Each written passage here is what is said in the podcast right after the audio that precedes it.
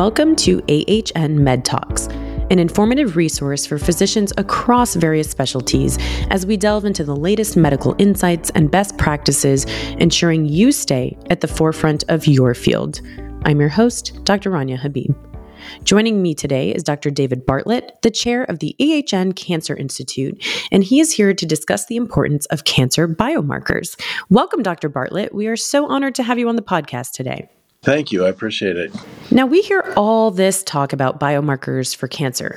To begin, could you define exactly what a biomarker actually is? Sure. So the biomarker is kind of a wide range of different tests that we can provide to indicate the existence of cancer or to define prognosis for cancer. Any kind of test that we can do to help us with the diagnosis and treatment of cancer. How would cancer diagnosis and treatment change if we had a blood test to identify all cancers? You know, a lot of times, and specifically what I think of when I think of biomarkers are blood tests. And blood tests that could define cancer would really transform the way we manage cancer, the way we diagnose cancer, and the way we treat cancer. And it's really the holy grail that people have been trying for ages to get to. And we finally got to the technology, I believe that can define and diagnose cancer using a blood test. And so things like screening, rather than getting a colonoscopy, imagine if you could get a blood test. And if you had a blood test that would get all of the cancers, as opposed to each individual cancer having to be screened for differently. So that's kind of the best example, I think, of what this would do for us. Oh, it's fantastic. Now, could you give us a specific example of a cancer that has been identified with a biomarker Sure. So, prostate cancer, I think, is one of the more commonly known and utilized. So, prostate specific antigen or PSA, we use as a diagnostic tool for prostate cancer. And although there's controversy over its utility and perhaps overdiagnosis, it did transform the way we screen for prostate cancer. And again, having a blood test as opposed to having a rectal exam and feeling the prostate really allowed for that screening tool to be utilized broadly. So, besides the prostate specific antigen, PSA, what other cancer blood tests exist today? So, I think there are a lot of different antigens that we can measure in the blood, like CEA, which we use for colon cancer and lung cancer, some GI cancers, CA19-9, which upper GI and liver and pancreas. So there are a lot of these that exist, and we use them sometimes to track cancer that we know express these antigens.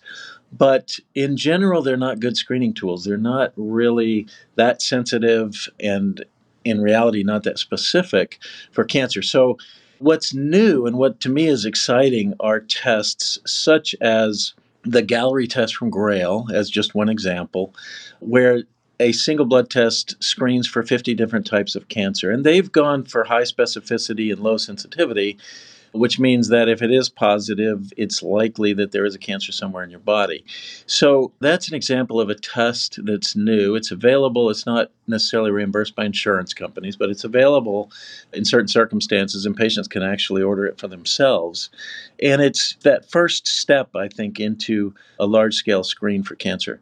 Also, measuring circulating DNA in the blood is something that has become commonplace in the management of cancer. So, we talked about screening for cancer, but also the importance of biomarkers come to play with us being able to follow cancer. So, cancer as we treat it, knowing whether that treatment is working using a blood test as opposed to a scan, or after surgery for cancer, do we need additional therapy? Do we need adjuvant therapy? Or did we get it all with the surgery? And that's where tests such as the Signatera test from Natera looks at PCR for circulating DNA for tumors. And using that technique, we can track cancer and all types of cancer. So it's not specific to a certain type of cancer. So while CEA or, or AFP or these other proteins may be helpful in some patients, the Natera test is good for all types of cancer. And so, again, a couple of examples I think that just show where the technology is going. Oh, it's fantastic. So, you've already discussed the technologies that already exist to identify cancer in the blood. How does artificial intelligence help us to discover a blood test for cancer? So I think this is very important. And the bioinformatics aspect of what we do and how we analyze things becomes very important. And using artificial intelligence to help us in that analysis is key. So we're trying to find a signature for cancer in the blood.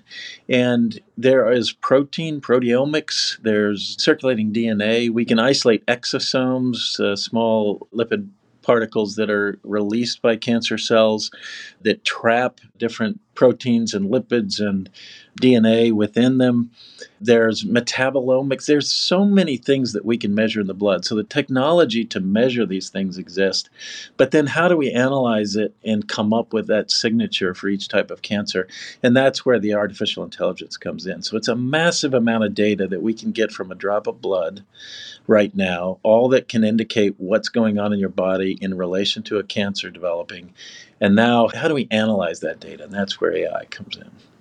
Okay, so AI would specifically be used to analyze the data to try to find trends. Is that what I'm understanding? That's right. And to develop algorithms of analysis so that we put together all of these factors into defining the signature. Once that signature is defined, we don't need AI on a regular basis except to continue to learn and better define. But in that initial kind of study analysis, that's where the AI is important. What are the roadblocks that currently exist to discovering a successful blood test for cancer? I really feel like the technology is there. The technology continues to improve and improve. So, in other words, we can test for more and more sensitive ways to find DNA in the blood, to find specific mutations in the blood. There are so many companies looking at different aspects of this. So, to me, the technology exists, and now it's applying all of that technology that becomes the roadblock in a sense. And that just means we need the samples from the patients and we need the patient data and we need to be able to have these samples to test all of these technologies. And that just takes time. And time ends up being the roadblock. It's just taking us a long time to get all the samples, get the analysis done, and then define what will be that best signature for cancer. Absolutely. And I'm assuming that they're looking for different biomarkers depending on the type of cancer they have. So, a sarcoma versus a carcinoma. How would these blood tests differentiate between those various types of cancers?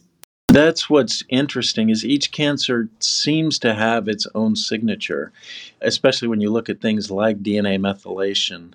There are DNA methylation specific findings for different types of cancers. But again, I think the key to this is going to be putting together not just the DNA analysis, but also all the other things that we can measure. So, looking at proteins, we can measure 10,000 proteins in a single exosome released by a cancer cell floating in the blood. And so, as we start to put all of that together, we'll be able to differentiate different types of cancer and have a signature for each type of cancer because that's going to be key. It's going to be a horrible thing to know that you have cancer in your body but not know where to look for it. So the key is going to be we have to know not only that something exists, but what is its source. Exactly. So walk me through this you know once we have developed the biomarkers that can now identify cancer how do you foresee that workup going so a few things. One is that patients, again, for screening purposes, will just get a blood test and we'll be looking. So if we identify something in the blood that points to a certain type of cancer, we'll know how to work that up. I mean, in theory, that eliminates so much unneeded effort around cancer screening, things like mammography, colonoscopies, all these low dose CTs for lung cancer, pap smears. I mean, imagine if we could get rid of all that. That's still the dream here, I think. Yeah. And then also, I think a key is again, when we take out a cancer, like a colon cancer, what's left?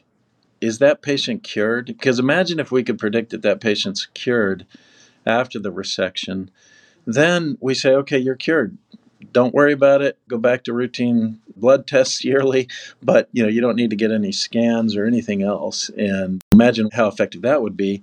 And we give chemotherapy to patients that don't need it, that are cured from cancer, but we give them chemo because we're not sure. So that adjuvant chemotherapy if we could be more specific, and certainly the studies with the Natera assay alone are showing that we can be very specific in colorectal cancer and predict who's going to recur, then those are the patients that we provide chemotherapy to, not the ones that are already cured. So, all of that, we can eliminate a lot of x rays, all of the fret and worry for patients. There's just so many things that we could do with this. Yeah, it sounds fantastic. It's like, when can we make this happen? So, do you think in theory that these biomarkers then could also be used not only for screening and monitoring of disease, but how about for treatment? Because I know there's been a lot of research into using these biomarkers for potentially, you know, like very specific chemo or radiation therapy where they're latching onto these biomarkers. So, could you tell us a little bit about that? Absolutely. So that's the other aspect of things is if we have all this data, then we can start to predict which patients will respond to certain treatments. And right now, we do that very, very crudely. We say, okay, you have a colon cancer, so here are the drugs, and you have a lung cancer, so here are the drugs. And we're starting to get into that precision medicine where we look at mutations in the DNA to define the therapy. But overall, we're still very crude in that regard. So, biomarkers can also be used to then predict response to treatment and therefore tell us which treatment we should be using for the different types of cancers. So, colon cancer isn't just one disease, some are going to respond to some agents and others. So, it just opens that possibility as well with good biomarkers. What work is being done specifically at AHN to move the field forward when it comes to cancer and biomarkers? Yeah, so what we've done here is just because we see 10,000 new cancer patients a year walking through our door, to me it was an opportunity to be able to begin collecting data on all those patients as well as collecting blood samples and tissue samples on all those patients. So everybody that walks through our door is offered enrollment into a protocol. Obviously, it's volunteer and they need to sign appropriate consent. But then we do draw their blood on a monthly basis during their course and store it in a way that we can analyze for cell free DNA and proteomics and other things. And then we also track their course clinically so that we know kind of what's happening with their cancer during that journey and be able to go back and correlate the blood findings with what's happening in their with their disease. And while we're looking at some of our homegrown technology, what we're really interested in is using this as a resource for a lot of different industries that have good technology, that have been testing their technology, but just don't have access to the samples. So it's a way that we can work with companies with new emerging technologies and provide the samples as well as the clinical data to really get to some answers, I think, much quicker than we could do otherwise. So I know a lot of different efforts around this, and it's exciting to see worldwide kind of all of the data that's being generated, but we just wanted to be a part of that and take advantage of just the magnitude of cancer patients that we're seeing. And it also sounds like, you know, you guys are really at the forefront of this field, which is so incredible.